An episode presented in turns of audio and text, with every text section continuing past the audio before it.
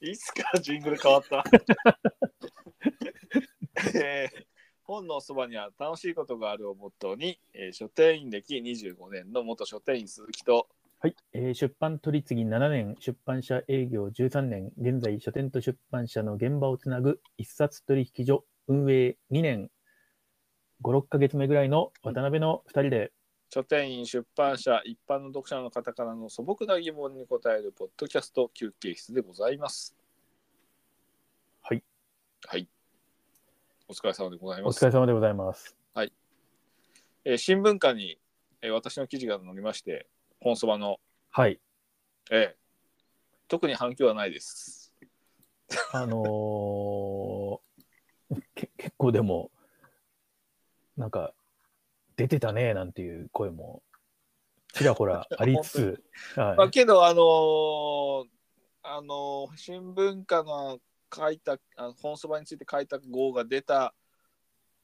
出た週明けぐらいのアクセスは増えてましたよ。やっぱりね、新聞家さん、私もあの、その前職三島社では、あの、購読させていただいておりましてですね。ええ、業界誌ですね。業界誌です出版業界誌。はい。はい。非常にあの、私がその、新社会人になって、はいえー。取り次ぎに勤めていた頃もですね、はい。えー部署の回覧などでですね、ありますよね。会話ありますよね。回ってきたりして、それは私はもう熟読しておりまして、はい。それがやっぱり今にもつながってるところもあるかなと。はい。非常にあの、新聞家さんは、なんというか、そうなんですよ。リスペクトしております。はい。なんか、そんなし、そんな新聞館に鈴木さんの寄稿、寄稿した文章が乗載り、は。はいはい。本そばについてなんか書いてくれって言われたので、い、はい。あの、本そばの成り立ちっていうのは誰が望んでてるかわからないんですが、そして出版業界的には他にも重要な記事などもあったといいいいのです思われるのですけれど も、いいのですなんなんあとの、一面に掲載されるというですねええね、沢屋書店の栗沢さんのが本出したとか、はい、ええね、ブックスオアソリューションでしたっけ ブックストアソリューションジャパと、なんかね、ン、はい、あのお話とかいろいろ業界の重要なトピックスがあるにもかかわらずはい、私どものよこの下々にいる しあの業界のあの片隅であのなんかねあの、は誇りを食べながら生きてるみたいな私たちが 取り上げていただいて本当に光栄なんですが はい、はい。まあ、本当に、こう、業界の中でですね、はい、あの、多少はこう、傷を残しつつ、傷、傷ですか、傷を残しながらやっていきたい 傷を残と、しながら、ええ、あのはい本性でございますよ。はい。はい。あとはですね、あれですよ、そういえば、あの、ちょっとこれは出、まあ、多分本とか読書好きな方だと思うんですけど、はい。あの、ハッシュタグ本そばであのツイートしてくださってる方で、まあ、多分でも、なんか、書店員さんとか出版社とか、そういう感じの方ではなさそうな方が、おなんかツイートをし、ハッシュタグ本そばをつけてツイートしてくださってるのも見つけちゃいましてですね。はいはい。なんかすごいあの、バックナンバーをたくさん聞いてくださってるみたいなこああ、いいでとすがね。書いてありままして、バックナンバーたくさんありますから。 たくたくさんありますからね。ええなんかこう面白いポッドキャスト見つけて過去配信会遡って聞きまくるの楽しいなみたいなツイートをしてくださっている方を見つけてしまいまして、ありがたいですね。ありがたいでございますよ、本当に。ええええちょっとでも、本に関する、ね、はあのい。周りにいることで楽しいことを味わっていただければ、 もう本当にええ生まれてきてよかったなと。本当に。そうだね。こんな僕でも生まれてきてよかったなと思いましたね。本当にえーお父さんお母さんありがとうってお、父さんお母さん、ええ 本当に。本当にいいね感じで、すよ思うぐらいのはい気。持ちになっていただければね、聞いていただいてね、はい。うん。そう。あの、い生きるという、その生の実感をかみしめながら本屋に行ってほしいですね。そうですね。えはい。えはい。まあ、何のことやらよくわ かりませんけれども。また、い ええただいたご質問に行きましょうよ。行きましょはい。う。はい。それでは、いつものようにラジオネームから読み上げさせていただきます。お願いいたします。はいラジオネーム、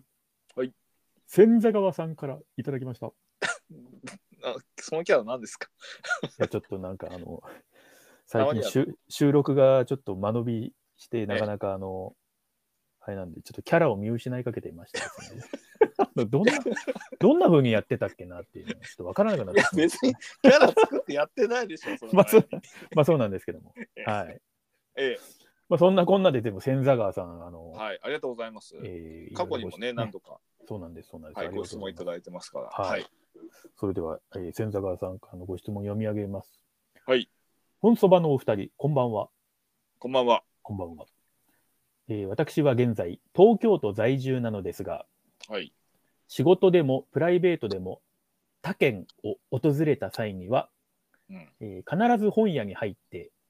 地元の出版社から刊行された本を買って帰るのを楽しみとしています。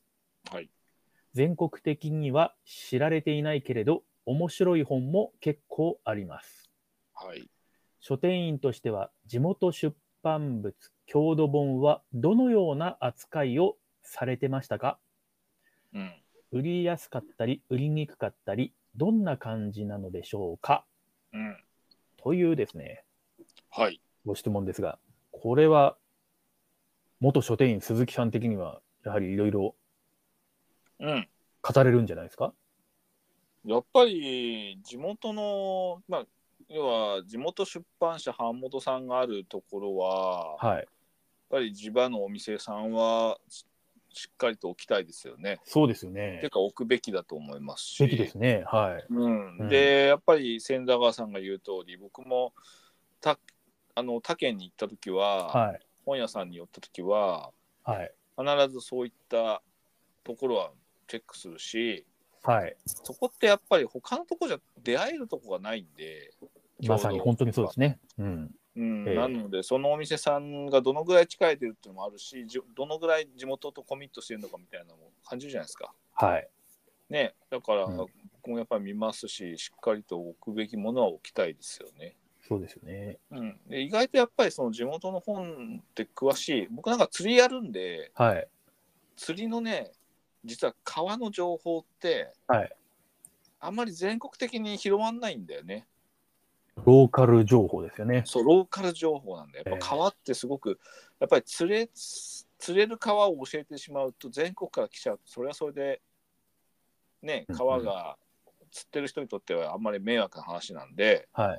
ぱり地元の人たちの情報としてうちうちでこう広まるみたいなところでとどめておきたい部分があるとはい。結構ね地元だけの出版社が地元のちょその釣り師とかの人たち釣り人たちの情報で作って地元だけで消化するみたいなのはよく見ますようんうんうんうん。だから必ず釣りで出かけてる時は本屋さん行く時はそういうの着地しますねそうですよね。だかうんら私も、あれじゃないですか、その、まあ、鈴木さんが、えー、栃木県小山市のはいはいはいお店にうんいた頃、はい僕もやっぱそこで、あの、郷土本コーナーからですね、ええあのー小山市観光協会が作った漫画郷土史、小山の歴史中世編っていうのをあったね買いましたよ、僕。それ確かに昔のあの漫画が昔っぽいやつでしょそうです。あの、本当学習漫画、学習漫画の日本の歴史っぽい、あの、はいタッチの漫画のやつですよ。あれはさ、えだからあれ昔に出た本で、はい。意外とそのかっちりした学習漫画だからはい。すごいあの特に変な脚色もなくうん。なんかいいんだけど最近出た本がななぜか、はいあの徳川家康のあの小山表情舞台だあ、から、はいはいはいはい。なんかねかいいつの間にか開運の街と言い出して 非常にですねなんかすごいあのハッピーな感じの終わり方になっていて歴史 がそれはそれでまたちょっとね変なあのその地元史観みたいなのがあるんですけど、うんうんうん。うんまあ、そういうのはありますよね、うん、地元の歴史ってやっぱその辺本でじゃないと分かんない部分もあるから、えうん、ーそうなんですよね。だから、この中世編は、だから、なんかこう、あのー結構ね、うんなるほどっていう感じの内容で非常に勉強になりましたよ。僕もだからほら、あの関東平野の人間ですからね、その、えまあ、あのーすごく親近感を持って読みましたけえ。どね。ええなんかまあ、この間、前も一回なんか一度話したかもしれないですけど、はい。あの秋田に、まあ、いつも秋田というかその東北に僕いつも初夏に釣りに釣り回り10日間ぐらい車でブラブラしながら東北中を回るんですけど車中泊やらの車中テン泊やテント泊やらを絡めつつ、絡めつつはい山の中で過ごしながらずっとけ山の山岳渓流を釣り歩いてるんですけど、はい初夏になるとで去年か一昨年秋田のあのー秋田の本屋さん、はい、えー、とブックスモアさんはい、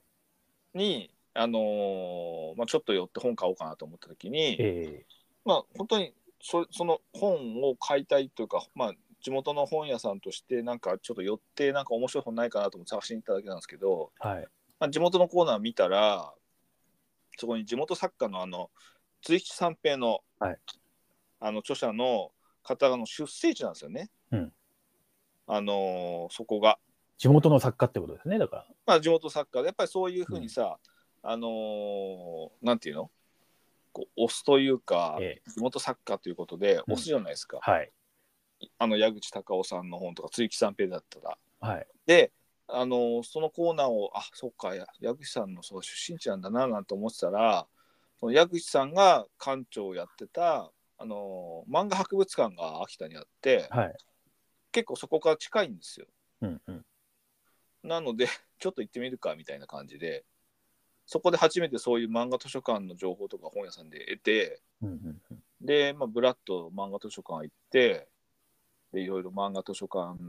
に、まあ、その蔵書見たりとか、あの実物のサイン本とか、あと原画を結構公開してるんで、は漫い画、家の。で、そういったところで、あの、漫画博物館でね、見て、で、またさ、地元の高校生とかさ、学校帰りにさ、ええ漫画図書館で漫画読みまくってって本当羨ましいよね。うん、うん、でなんかまあそういうのも結局将来の漫画家を育てるためには漫画いねたくさんの漫画に出会えなきゃいけないから、はい、まあ、そういった部分の施設とか見て感動したし、ね、なんかそういうのも本屋さん町の本屋さんに入っ地元の本屋さんに入って初めてそういう周りのことを気づくみたいなはい。うん、のは経験したので、そう、秋田の横手にある横田漫画美術館ですね。はいすごいいいとこなんで一応行ってほしいんですけど、はい、うん。まあ途中そこの横手の方の漫画の図書館に行く途中にも本屋さんがあって、古民家を、まあ昔からやってる本屋さんで、うんうん古民家っていうか、まあ、古い町並みの中であってでそこにちょっとたまたま本屋さんがあるんだと思って入ったら、はいあの辺ってい家の建屋の中に蔵があるんだよねうんうんうん、蔵って普通外にあるもんだけど、はい、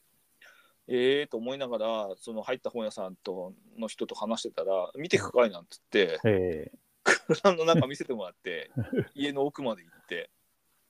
うんなんかそんなのもあってなんかすごいその一日は本屋さんスタートからでしたけどはい、あいろんなところを知られてよかったなっていう経験はありますよね。うん、うん、だからやっぱり本屋さんのその地元情報って本屋さん行くといいんですよ。そうですよね。で、うんまあ、その千座川さんも、その、なんでですか、その、まあ、東まあ、普段東京お在住ということで、えっと、はいまあ、よそのとあの地を訪れたときには、まあ、地元の、そういう郷土本コーナーとか、地元の出版社から刊行された本を買って帰ると。はいはい。そういうなんかじ、ご当地出版社みたいなのも、うん、まあ、各地やっぱあるじゃないですか。ある。あ今あれじゃないですか。はい。あのーほら福岡の出版社のはい。あずさ書院さんが、はい。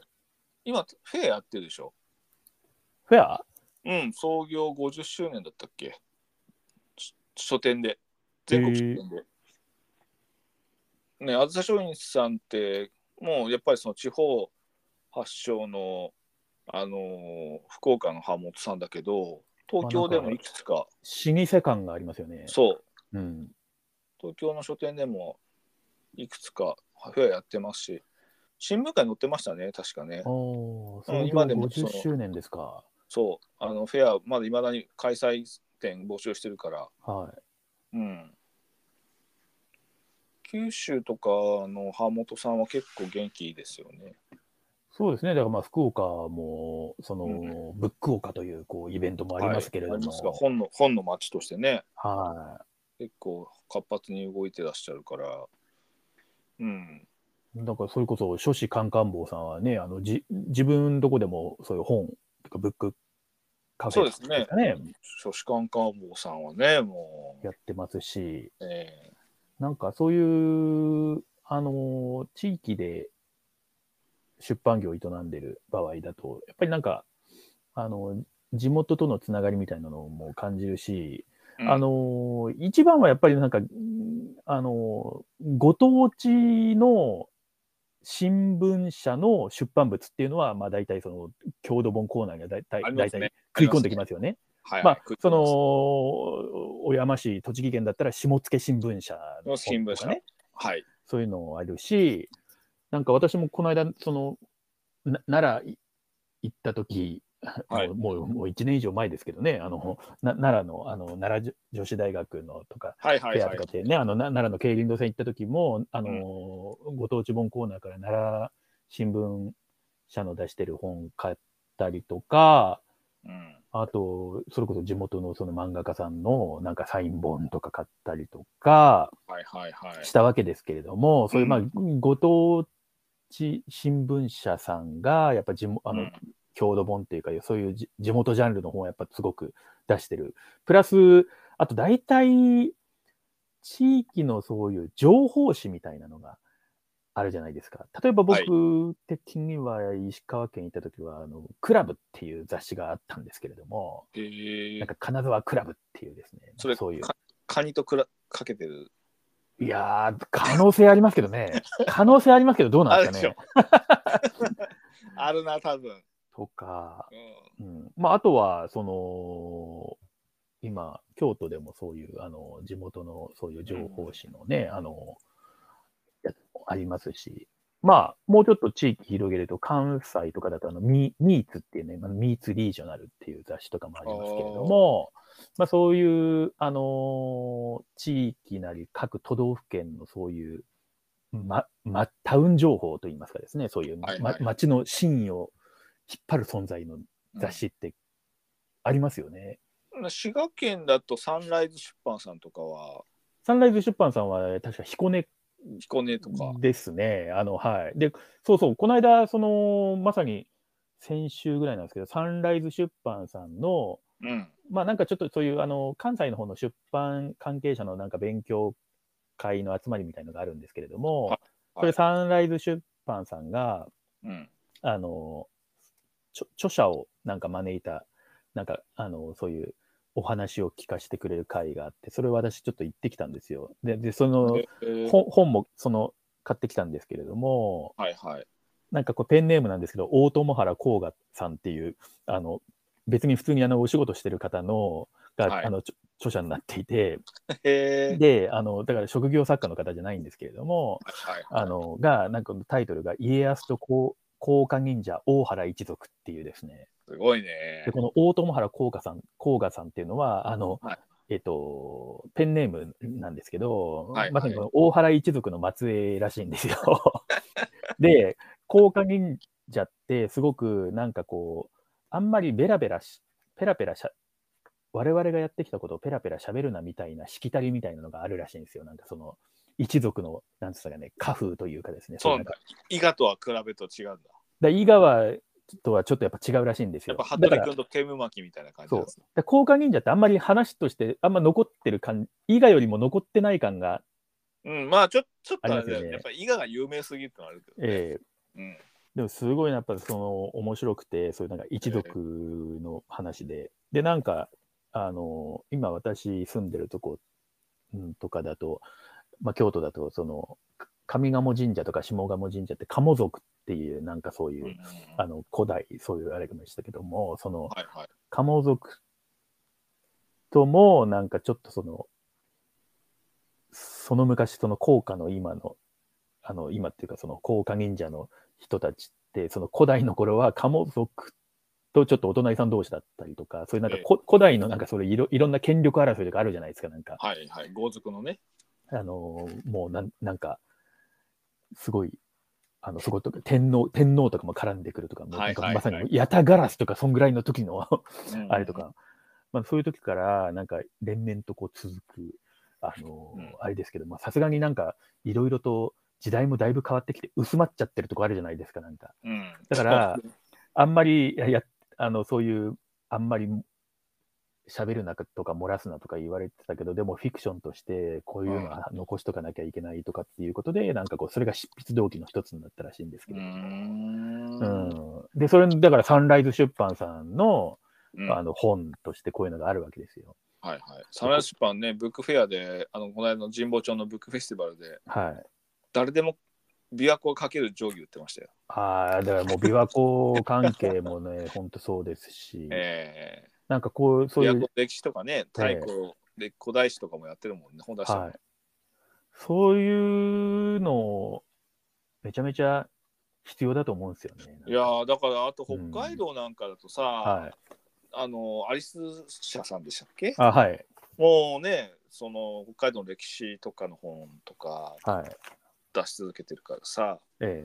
やっぱりなんかそういったところの本ってやっぱり読みたくなるよね。えうん。うん。自動車さんともね北海道の出版社であるけあ、そうどですね。アイヌ関連の本出してる。はい。うん。そういうのもあるしね。各地にそういう出版社ありますよね。あとは、あの、荒江道さんとかね、東北だとあね。そう荒井美さんね。ええはいはいはい。とかもあるし、もうなんか、あげはきりはないですけど、そういういろんな、あのー出版社さんが。うんあ、まああれは東京東京の出版社もほら、東京出版もほら東京の版元さんがたまたま東京だから全国に巻いてる部分もあるから さまあ、けど東京にいるのも全部地方地方の版元さんと思えばまあ、何かとその出版流通においては東京は、まあ、有利ではありますからね、その物理的な話でいくとね、やっぱりそまの、あよくね、あのええ東京の地場産業って出版業は東京の地場産業って言われるぐらいだかはい、ら、うんそうなんですよね。でも本当に、あのいろいろな各地に。だから僕結構そういう本もやっぱ本棚見るといろいろあって、ありまして、うん、なんか、あ、これ沢屋書店さんで買ったやつだなとか、なんかいろいろあーまあそれはあるよねあと秋、秋田、さっきす鈴木さん秋田って言ってましたけど、秋田はには、これ、えっと、えっと、無無名社さんって読むんですかね、このね、えっあ無と、名無名者さんね無名じゃなくて無名ですよね、確あか。の赤明かりでしょ赤いっていうかないないに明るいって書いてあるでしょあ、そうです、そうです。はいはいはい。無無無無用者さんだと思ったんですはい。で、あの、この無名社出版さんのうん出版物で、えっと、本の雑誌、炎の営業日誌っていう杉江義嗣さんという方の、あのあ、杉吉嗣さんですね。著書がああるんですけど、はい。これ僕すごいなんか、あのあまりよくご存じ上げない方ですけど、僕は。ーあ、そうですか。僕はすごい杉江義嗣さんのファンで、この本、ええあのー買って、あのー読んでたら、ええ。なんか、あの、三島社時代の、多分私だと思うんですけど、私がそのなんか この炎の、炎の営業日誌の中に出てくるんですよね。ほう。 225ページに出てくるん ですよ。でこれ、宣伝するな。はい。でこれはあの、なんか、この2月7日木曜日にですね、この、うん。えー著者の杉江義嗣さんはですね、ええ。えっ、と、町の本屋さんの集合体、ネット21の新春の会にお邪魔したらしいんですよね。はいはいはい。で、そこのパーティー会場に、こう、で、なんか、意義ある時間を過ごさせていただくなんて書いてあって、特に直扱いで独特な出版活動を続けている三島社の営業マン W さんとお会いできたのは嬉しかったって書いてある。 W さだからこの時多分もしかしたら杉江さんと初めて直接お会いしたんじゃないかなと思うんですけど、ええもうそこでなんか私のですね喋ったこととかがなんかこうあのカッコでカッコで閉じてあるんですけどねあのちょっと私のあの発言がここに結構何行にもわたって書いてあるんですけどもそ、れはあれですか、本のそばに何とかってやつですか。それ、これではないんですよ。この時ではないんですけど、はい。おおー。いいですね。面白いですね。これがだから無名社出版さんから出ているっていうですね。はいはい。ここれのは内容、はい。秋田の、秋田の出版社さんですかね、これねす。ごいですね。えそう。なんかまあそういう ところからね、まさはい渡辺君が 話が出てくるとは思わなかったですけどえ、そうなんですよ。うん。そう。なんか最近ね、ちょっとあの、前に話したあの、ちょっとね、釣りと川についての連載を今後、今度はやる始めるんですけど、今回え、なんかラ、ライター仕事として、なんかそういうオファーがあったんですか、あのオファーというか、ええまあ去年 去年のあんな春先ぐらいになんはかい僕がそのそんそばでほらどういう本出したいですかみたいな話質問あったじゃないあありましたね。えその時に僕がその構想としてあった川について一本一本コラム書きたいなっていうことをつぶやいたじゃないですかえ、つぶやいてましたよ。つぶやいたんですよ、はいでそれの後に、えあのオファーがあったんです よえ、なんと。あつの、まあ、ウぶェやブいサウェブサイトですけどね浜本さんのウェブサイトではい。あのやりませんかっつっへてえ話があったんですけど、はい。まあ、あのちょっと準備させてくださいって言われるのは、ちょっとペンディングしてて、はいはい。うん、で、まあ、ちょっとね、あのー年末、あ、お正月か、あのーおはあのー年賀状でですね、いつもい、は僕のつ釣りのじ人生の中で重要な場所のですね、キャンプ場の、あのーおかみさんから年賀状で、今年いっぱいで、あのー、閉業しますというあら案内が来て、はい。これちょっとちょっと真剣にかか川と釣りについてコラムやらなきゃいけないなと思ってあの改めてちょっと仕切り直してですねいつまでも、いつまでもあると思うなってやつですね。本当ですようんだからもう1 2 3年通い続けてるんですけど毎年ね、うん、そこでキャンプ毎日毎年ね45日多い時1週間ぐらい泊まりながら釣りやってたんですけど、はい。まあ、すごく思い出のある場所なんですけど、まあ、それがなくなるということで,で、まあ、ちょっとそれについてもいろいろとその、まあ、福島の村なんですけどある村なんですけど、はいでまあいろいろ通ってる割にはやっぱ釣りで行ってるので、はいあのそんなにですねあのあまり深く村のことを考えたことがなかったんですけど、うんうんうんうんまああのね美味しいものが食べたりその地元の人たちと話して地元のこういうことなんだよみたいなことは聞いてはいたんですけど、うんね、歴史とかそんな具体的に調べたことなかったんででちょっとそういう、でまあ、連載のお仕事も、まあ、あるので、はいちょっと下調べで本をちょっといろいろ探そうと思ったらやっぱその地元の本って、ね、特に村の歴史とかをかあの書いてある本とかを調べようとするともうひ、もうな、なんか本屋さんでなかなか売ってるものでは調べがないつかないかもしれないそですう、ね。やっぱりその、うん地元の編、まあ、名士っていうか有志の人が編纂した本とかを探して買うって感じではいい。やまあいろいろ資料はもらえまあのいあの手に入れましたけど、はいうんまあ、やっぱり本ってそういう出版と全国流通載ってるものだけではわからないうんうんうんね、そういう地方の村とか地域とかの歴史とかっていうのはねやっぱりそういうものがあって中見るとやっぱりねその初代村長からずっとね、 はい。ええあのそこの村はですね姓が3つしかないんですよえっ、と、み名字、名字ですかみ名字が名字があらららら。えこえれはなんかもう歴史詰まってそうですねす。ごいでしょ、ええまあいろいろ面白い村ではあるんですけど、うんまあ、日本一人口密度のし小さい低い村なんですけど、はい。まあ、あのそういうのもあってししそのじ資料として探すそういう地方の編纂した本とかも結構あるんでね、うんやっぱりその地元の人その地域地方の、えー郷土本っていうのはすごい資料的価値はめっちゃ多分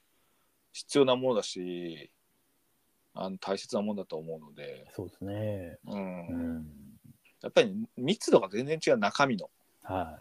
うんあのーもう地元の人が人が自分の体験とおじいちゃんおばあちゃんの話が書かれたりするともうそれはそれですごいよね。い。いやもうある意味において、その、売る売ろうと思って作ってないわけですから、そうだね。要は記録として残しておこうっていう記録として残すその切実さみたいなのがあるからそう逆になんか読み味が凄まじかったりしますよねな ん凄か、まじい。え凄まじいよ、本当に。えもうなんかこうなんですかねページをめくる手が止まらないなんて表現ありますけどもうん。時にそういう資料的な本でそういう状態になる時ありますよねなんかね、そうそうそうんう。まあ、川ってほら、要は川って変化はそんな大きくしないから、はいうん、まあ、工事とかされなければね、うんうんうん、うん、ダム工事とかされなければ。けど、村はすごいやっぱりどんどん変わっていくわけじゃん。はいまあ、そのあたりのやっぱダイナミックさはちょっとね、うんその時間のダイナミックさはやっぱり共同本じゃないとダメだね。時間のダイナミックさはねええやっぱりそうですよ、そうそうそう。えというのをね、うんここ最近ちょっと直近では感じましたけどね。えはいうん。郷土本では。まあ、売るとなると、やっぱり地元のお店の人は、やっぱり地元の本をすごくし、はいうん、やっぱり結構ね、地元の人で地元の本を置こうと思っても、結構、なんていうの意外とわ知らないもんなんだよね、地元のことってさ。え当たり前だと思ってるからさえ、うんうんうんうん、観光地も実は自分ののね、地元の近くにあればあるほど行かなくなるし、ええうん、まあ歴史もなんか分かってるつもりなんだけど全然分かってなかったりするからねはいそうなんか本当にね、うんあの噂では聞くみたいな小さい頃からなんか小山市なんかはね宿場町だったんだよっていうことで分かった気になってるけどはいじゃあどこが宿場町で本陣がどこでとかさえそんなんてさ調べたらあここ本陣跡って書いてあるじゃんと思うけど今は全然気づかなかったりとかえまあもうなんかあれですからねその時とともにそのえっ、と街道道としてのこうなんかメイン動線がこう変わっちゃうわけじゃないですか、そのなんかあのモータリゼーションのそうそうそう訪れの前の話ですからね。そうええ昔の街道沿いに道ができてそこが宿場町になってで車が発達してアスファルト道路になったんだけどまあそれが結局手狭になってバイパス作ってあの旧市街になっちゃうみたいなねはい、そういう流れですからね。うだ ん、から、あれですよね。矢切の私なんていう、あの、細川隆さんの曲もありましたけれどもね、はいありましたけど。ああいうこ うな、川、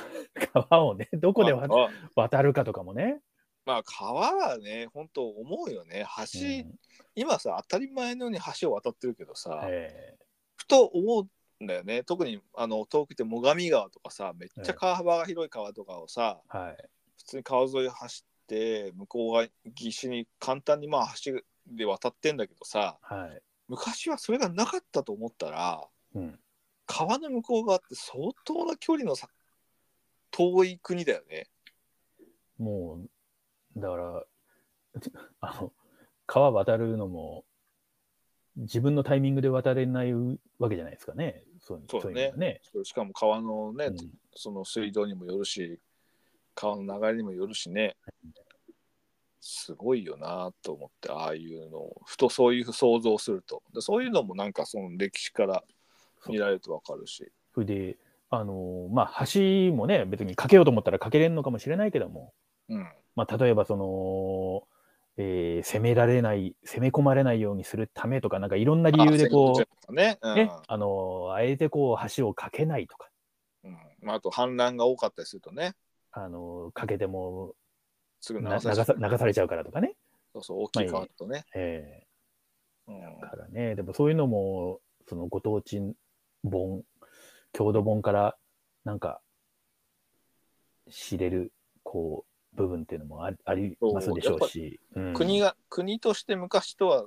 今は同じ県だけど、はい。国としては分かれてたとか、うん昔は、うんだから結構その辺のあの住民の意識も違ったりとかはい。っていうのはやっぱ郷土本が一番多分詳しいし、はいその辺のなんていうのその地域ごとのその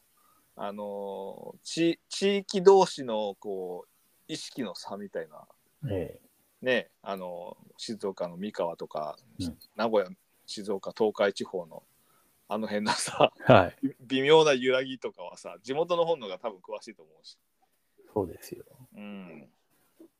まあ、北海道なんか逆にそのれその街道の歴史がそんなにないからさ、うんうんいつも道走ってってさ昔はここここに道なんて一つもなかったんだなって思いながら走るのが一番なんかゾクゾクしていいけどね、うんうんうんうん、ただの原野だったんだなっていうところをさ今道路がまっすぐ走ってたりすると、えうん、すごいなと思いつつーもうだからそういうやっぱりあのご当地本郷土本っていうのはまあ一つの軸としてはそういう歴史的なのもあるしあとはそういう情報誌だったりとかそういうガイド本的ななんかそうあだのねー地理的な部分とかもあるし、うんまあ、あとはやっぱり、あのーそのご当地がテーマになった作品だったりとか、あのーそこのご当地出身の作家さんだったりとか、うんねあるよね、うまあ、んそういった結構だから、あのー郷まあ、郷土本っていうとどうしてもその少しこうやっぱり歴史,、まあ、歴史本みたいなね本みたいな感じにっちゃうけどイメージもありますけど、結構そのし書店さんによってはその地元出版物郷土本コーナーみたいなところで結構そういうエンターテインメント要素もりもりな感じで、うんなんかじあの地元の作家さん絶賛応援みたいな、はいはいね、そういうようなパターンもありそうですし、地元の作家、応援できる存在がいるって羨ましいよね。ね、すごくやっぱりうんいいですよねなんうかん J リーグみたいですよねなんかね。まあ、いあの、やめてくれる何でもかんでも今、サッカーと結びつけもうる J リーグ、ね、こ れ 30, 30年、30周年ですよ、なんでしてるんです J けどリー、グ。最近ちょっと悪い癖で、何でもサッカーに結びつける。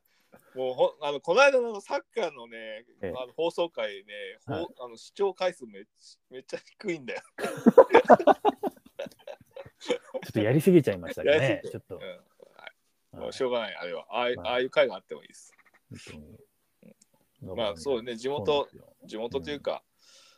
そういうのはあるよね。その、県外の人へ向けてガイドブックとして作られてる本と、本当ですよあとその県内の人、まあ、地元の人に向けてのガイドブックっ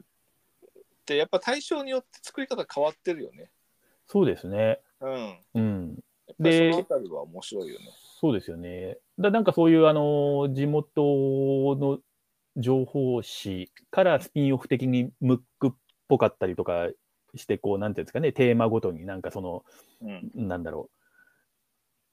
派生的にえ書籍化されるみたいなパターンもあるじゃないですか。はい。で、そういうのだとね、結構そういう、あの、旅行ガイドとかに載ってるお店というよりは、ちょっと結構ディ,、ディープな地元の、なんか、あのまあ、わかんないですけど、例えば、京都とかだと、まあう、んあの京都の中華っていう本と、あの、厳冬者文庫とかも、あのはいはいありますけれども、そういう、まあ、いい町中華みたいなのの、なんかこう、あの、京都市が最新中華特集みたいなのとかああそういうのとかが今、あのリーフっていう京都はその雑誌があるんですけれども、はいは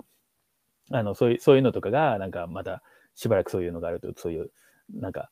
ねラ、ラーメン屋さんの本とかだけ集めて、なんか別でまた出たりとかすることとかあるじゃないですか。うんうん。なんか今思い出しましたけど、はい、はい、考えてみれば僕、あのー年4回はい。地元のコミュニティマガジンの編集やってそうそう、そういうのもやってるじゃないですか、やってん鈴木すよさんもそういえば。僕あの記事取材って記事作ってるんですけど、はそう、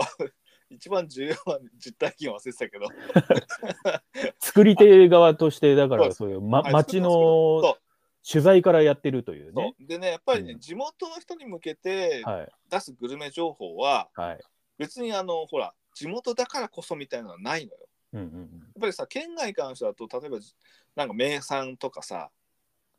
なんかそういうのを打ち出さなきゃいけないじゃん。まあなんか宇都宮餃子とか佐野ラーメンとかなんかそうそうそうだそういう行きがちですよね。うん、けど、さ、うそんれはじそれとは別にさ、やっぱり普段の地元の人がさ、はい普通に美味しいグルメ情報を知りたかったりするとさ、はい。まあ、普通に美味しいところとかさ、あの 普通ふ普通に美味しい洋そうそ食う屋さんと別かになね。んかそのなんか、うんその地元の食材使ってこういうことこだわってますとかいうよりもさはい。いや普通にあのカ レーインドカレーが食べられるお店が知れればそれでいいんですけどとかさ地元の人気店みたいなね。そう普通にパスタが美味しいパスタが食べられるところが知れば知られればいいみたいな、うんそういうやっぱりちょっとその対象によってさはい。あの打ち出し方変わってくるよえーうん、で意外とやっぱりそういう安定した味というかさ間違いないその地元とかおさお札にあのもう単純に味とかさあのー食べたい味が食べられるお店みたいなのの方が喜ばれるからさうんうんうんあれでしょ毎日宇都宮餃子食べてたら地元の人がなかなかね、そういうのね、うん、そみんな分かってるし宇宇都宮の人だったら宇都宮の餃子どこがうまいかなんうてさ、うんうん、今特集されても困るんですよねって思いますよね。うんえそれよりも普通にイタリアンで宇都宮で美味しいとこどことかさ、ーうんうんうんそういうとことが知りたいじゃん。そうです、そうです。うん、うんお寿司でどこが美味しいのとかさ、はい。うん、だからそうすると木をてらうよりもそういった生活に密着した情報になるから地元の人向けて、はいはいだからそやっぱりそれ違うよね作り方がね。そうなんですよね。だからなんかまあ、ちょっとまた話しとれちゃうんですけど、うんあの、そういう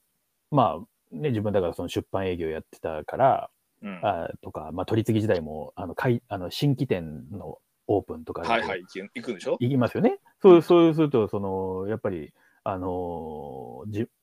まあ、書店員さんって、その、地元の方ですから、うん、そうするとなんか、美味しいところ。そう、おうちのどこかなないですかねっつって、今、これから、ちょっと、お昼これから食べれるんですけど、なんて言うと。あだったらあんぞいいのがっていう感じで。そう、そういう感じですいいよ。とこあんぞっていう。で、なんかこ、ことの次第によっちゃ、あ、ちょっと私もこれから休憩なんですけど、じゃあ、あよかったら一緒にどうですかなんつって、ね。え、いいんすかなんつってね。うん それで、お互いキャラクターがよくわから ない人たちが登場してるけど、行くべ行くべ行くべっつって。そうそうそうそううん。だからなんか、うん。それで行って、普通になんか全然、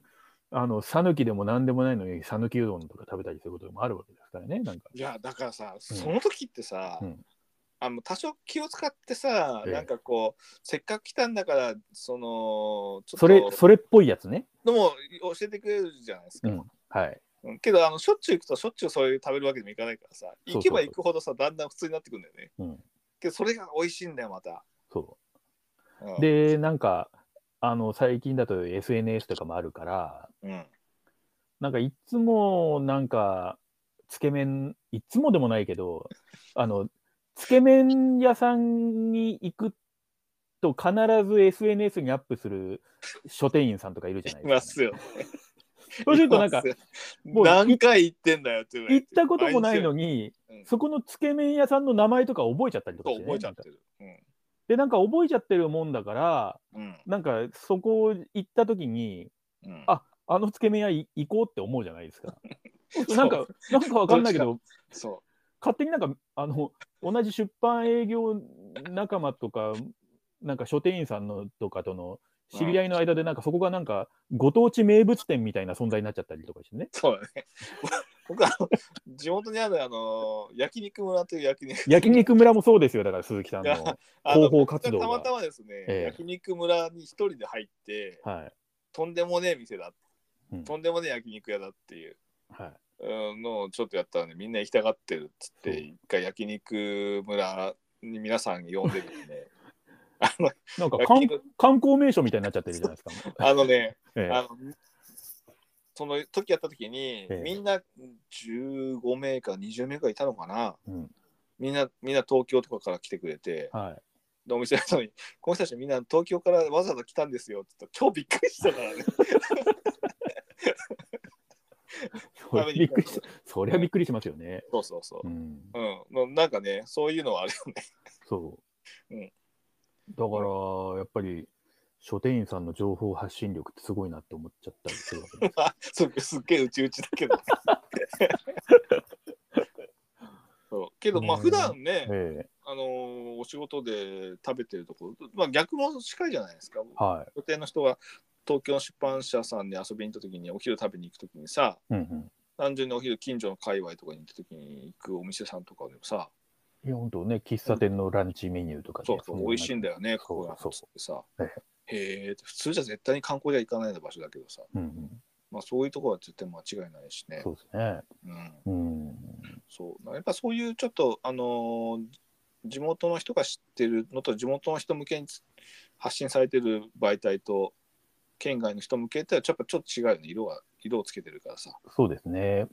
うんううんん、だからそういうのも含めて地元の本郷土本っていうかその地元本のコーナーは必ず見とくといいと思う観光ガイドだと多分地図旅行ガイドに置いてあると思うけど、はうん、もう少しこうコアなディープな、い。うん。うん本は郷土本に置いてあるかな。ね、本当に、だからなんか、あのーまさにその地でこそ出会える本っていうことが多いと思うし、あ名の古、屋名古屋だとほら、名古屋の本しか置かない本屋さんあるでしょなんかああるみたいですね。オープンしたでしょはい。うんなんかだからそういうところもあるし。その、なんか、なんかのウェブ記事で私もそれ読んだんですけど、うんなんか、周りの人はみんな、 そんなんじゃもうあの食っていけないからやめとけって、な んか、地元しか買わないからね。みんなに散々止められたらしいんですけど、うん。なんかでもオープンされてて、そういえば気になりますよね。そう、だからやっぱそういうのってうん、ね、あのーやりようだと思うんだけどね。えそえういう面性もあるし。うんうんはまあ、あと、まあ本屋さんだけじゃなくてね、そういう本ってい結構いろんなところで売ってたりするから、い。はい。うん、駅とかで売ってたりとかね。あ、そうですね。ううんん。うんそういうのもあるし、まあ本当に、あの、ちょっと出かけた時に本屋さん行く時は、そこは、あの、みそのコーナーを探した方がうんいいと思いますね。まあチェーン店さんでも結構ね、あの、やっぱり、チェーン店さんになればなるほどそこに力入れたりするところもあるから、はい。うん、県外から出店したりすると、うんうん。共同も役にそのじ自分お店を知るためにもあの地元の本を置いたりとかするしはい。でさまあこれはあの僕の経験談なんですけどはい。土地柄もあるんだけどえあの栃木県ってえはい。僕は小山っていうところのお店で栃木県の要は一番南のところの町で本屋をやってたんですけどはい。宇都宮本が出るって言ってハモさんから。はいはいはい。宇都宮門がでこれ売れますよってと宇都宮でもすごい注文受けてますからって言ってでなるほどですね。はい。はい。宇都宮って栃木県のまあ中央部にあるね、ええまあ、ちょっと小山の、まあ、北の方にある車で3 4 0分の時なんだけど、はいまあ県庁所在地ですよ栃木県の。はい。でこれがですねと小山で置いたらね惨憺たる結果ではい。 あのやっぱりね地域的にあの小山の人間っていうのはどっちかというと東京方面を向いてるから。はい。あ宇都宮の方向いてないんだよね。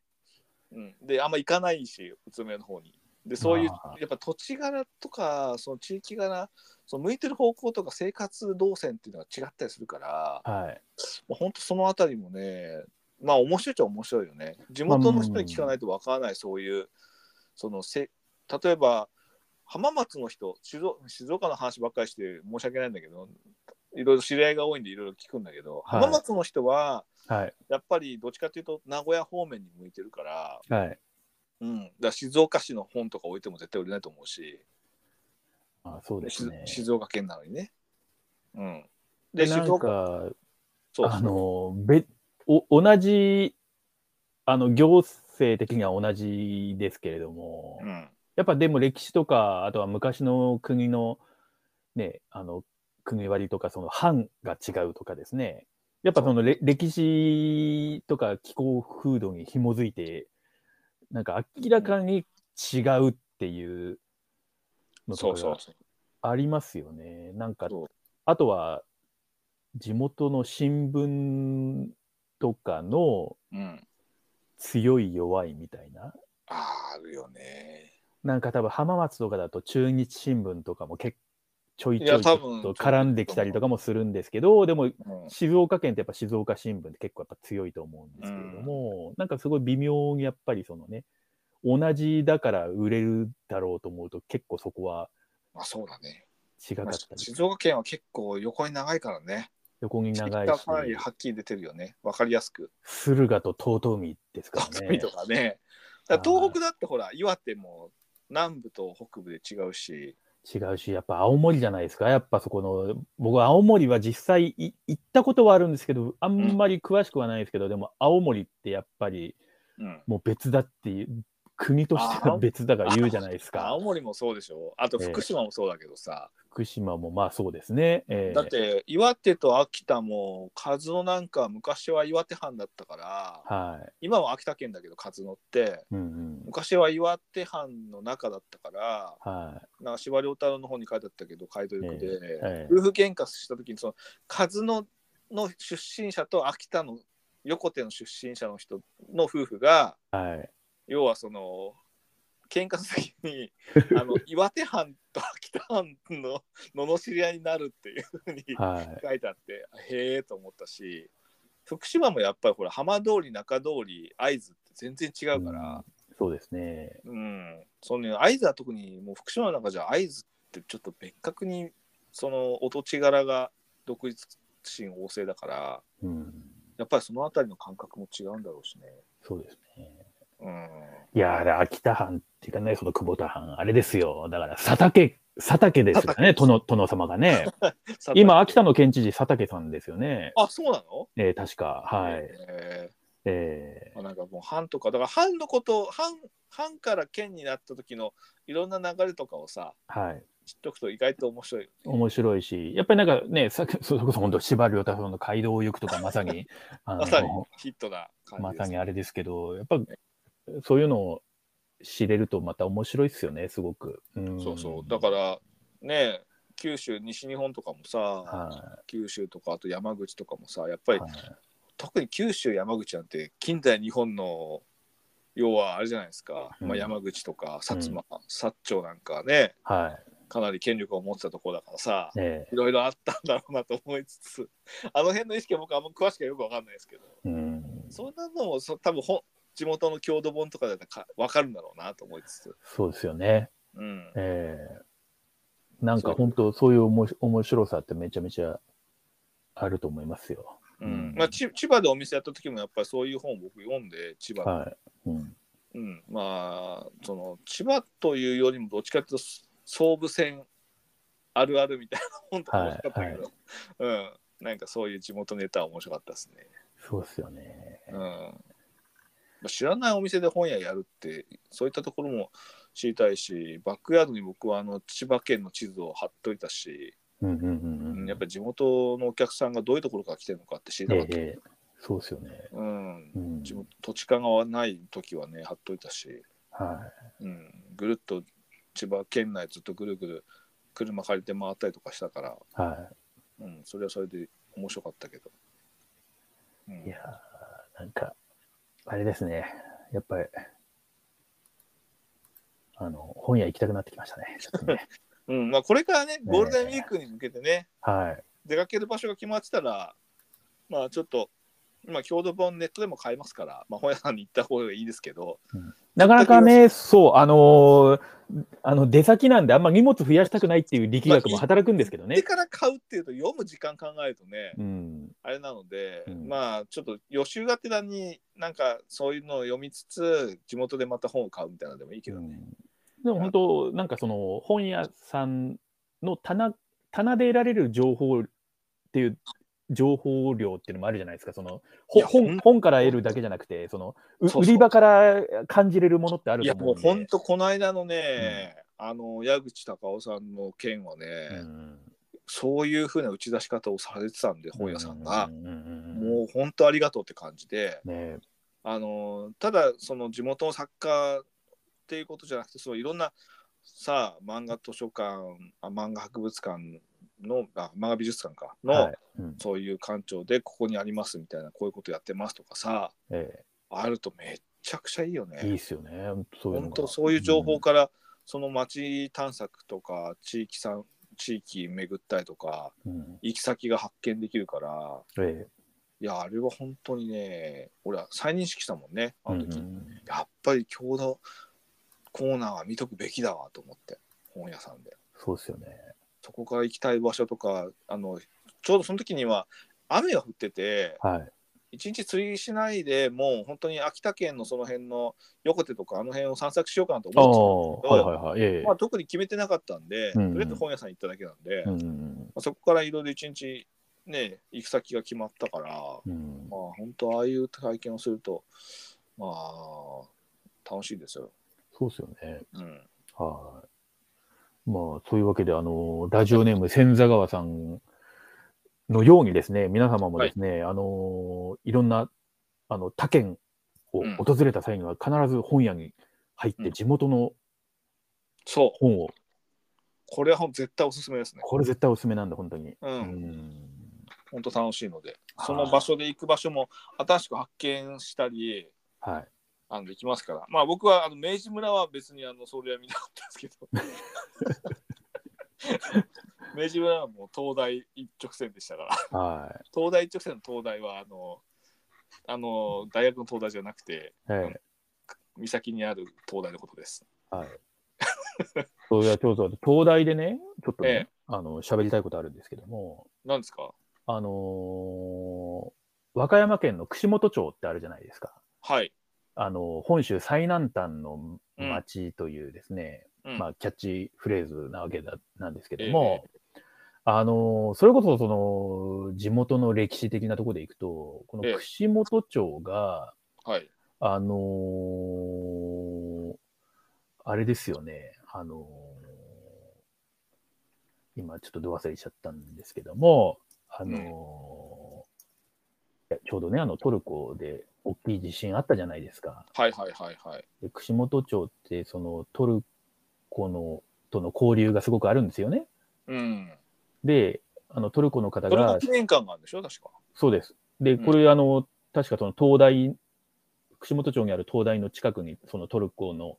記念館ってあるんですけど、あそりのます昔はエルトゥールル号っていう、あのはいはいはい軍艦がね、あのこれ多分明治の時代じゃないかとは思うんですけども、有名な話ですね。はい。あの、それで、あの、親善使節団が、あの、トルコから、それね、エルトゥールル号に乗っはいてはいはい。きて、で、なんか、あの、日本に滞在して、明治天皇に謁見して、なんで、向こうのトルコの皇帝から託された贈り物とか、あとは返礼品とかもらってっていうので、まあ、日本滞在した後に、あの、またトルコに帰っていく途中で、台風にあっちゃって、でもその和歌山沖のところで、あの、浅瀬に乗り上げて、はい。はい。っていうので、なんかすごい、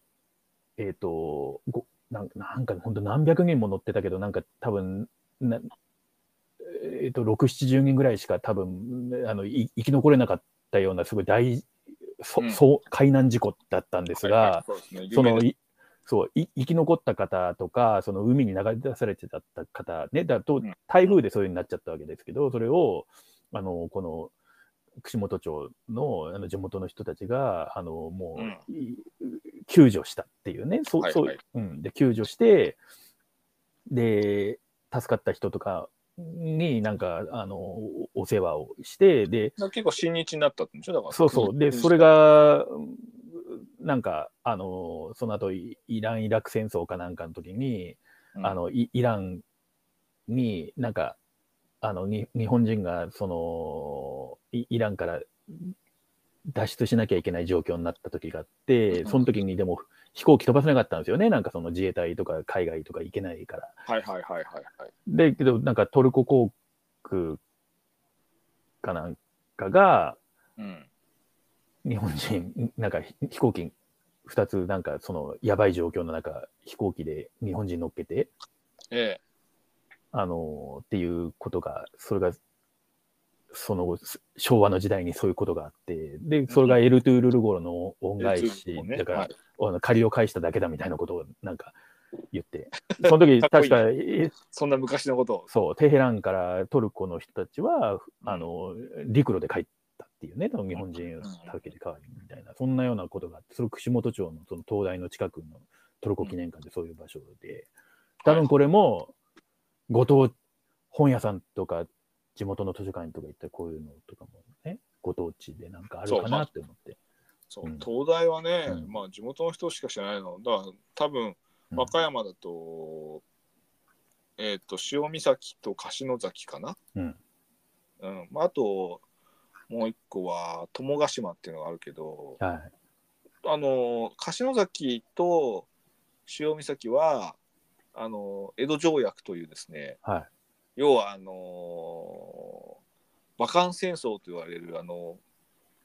あれですよさ長州藩と はい。あのー欧米の列強とこう打ち合って戦争があって、はいはいはいそれはいで。そのちょ長州が負けちゃってでその賠償金払う時にその列強がこうなんていうの条約をこう貿易のためにはい。いろいろ条約を押し付けた時に、はい東大を作れっつってええ。その時にできた東大なんですよ、うんうんうん、その江戸条約東大っていうやつがはい2つあるんで、あの辺はね、うんうん。うん、だからまだね和歌山は僕は行ってないので、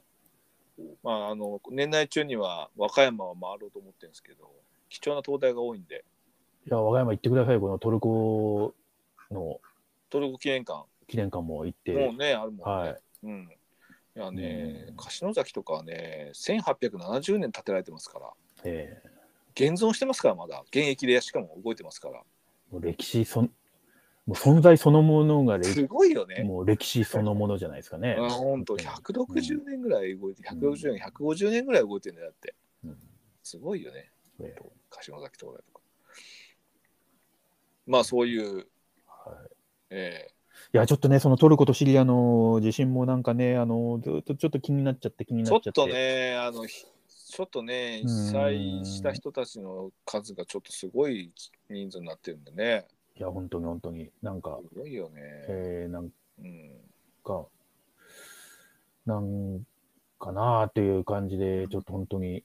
あれなんですけれども、そうこの間さ、街中で募金してたんだけどさ、え今、募金もさ、自分でネットでできるからさ、ー、いや、ちょっと、あの、ああいうとこ怖いよね。いや、あの、あんまりこ、そういうのも、ぜ全員、本当の全員のことも、がほとんどだと思うんですけど、あの、募金もなんか、おわけもわからずやると、それぜ、全部くすねて持ってっちゃうようなな詐欺みたいなのねでえ募金してる人たちとかも、そうそうまそあ、ういないこともないんだで、からさ、だから今えーネットで自分でさ、できるからさ、はい、うん、その方がいいよね。そうう。ん、だからなんか、あのー書店さんとかでもそういう募金箱設置したりとかね、ね、うんええそういうのも、地震の被害はちょっとね、我が身のごとく感じるからはい、ね。まあそんなうん、はい。感じではありますけれども、はい。まあ、とにかくあのーうん郷土本とか地元ちち地域の出版社の本とかですね、そういうのはがいすごく面白い世界なので、そうなんですよ。まあ、これをきっかけにもし、あの、あ、そうなんだって思った方はぜひですね、はいはい。あのーまあ、各地のところも行ってほしいですし、うん、まあ、近所の本屋さんでもね、ちょっとそ一う回じ、自分のね、地元の本っていうのは、ね、地元の本っていうのね一回眺めてみると全然、あのー知らないことがたくさんあるんで、そうですよね。うん。うん、単純にあのー何県内の花とかさ、うんうん。県内の植生とか書いてあったりとかね、面白いであすよね、そういうのとも。最近だとあの大和高原地図が新しくのが多分今日か昨日今収録してるのが2月のうんはいはいはい。 24か今日は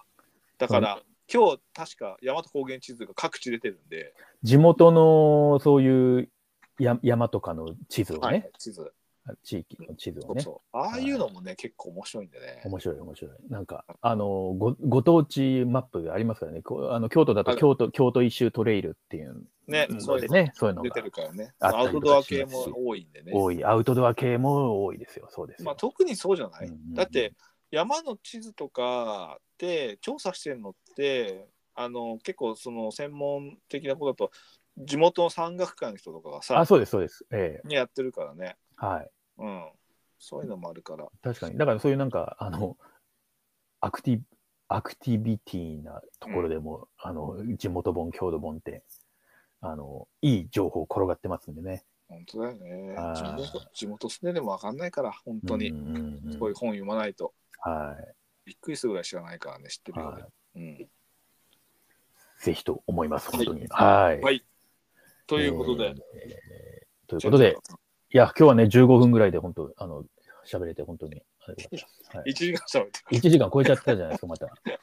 本当にね、大変ですね、これね。この後で鈴木鈴木さん、あれ24時間営業のあの筋トレしに行くわけでしょ、これかあの橋橋じゃないやら。はい。あの最近あの自転車は毎日やってるんですけどはい。まあ、筋トレは週に2回なんですけど、はい最近自転車でやっぱりね、はいその水曜どうでしょうも見終わってしまったんで、はい。 今はですね、はいあのージョン・ウィックを見てます。そういう、なんか運動とそういうコンテンツをかけないしてね、なんか。そうそうそうそうそう。はい。なるほどですね。まあ、そういうそういうことでね、時間を潰してますけどね。はい。はい。ということで、はい、えーまた、あのーご質問お待ちしておりますので、あのご質問された方にはステッカーをお送りいたしますので、ぜひぜひ、はいえーお気軽に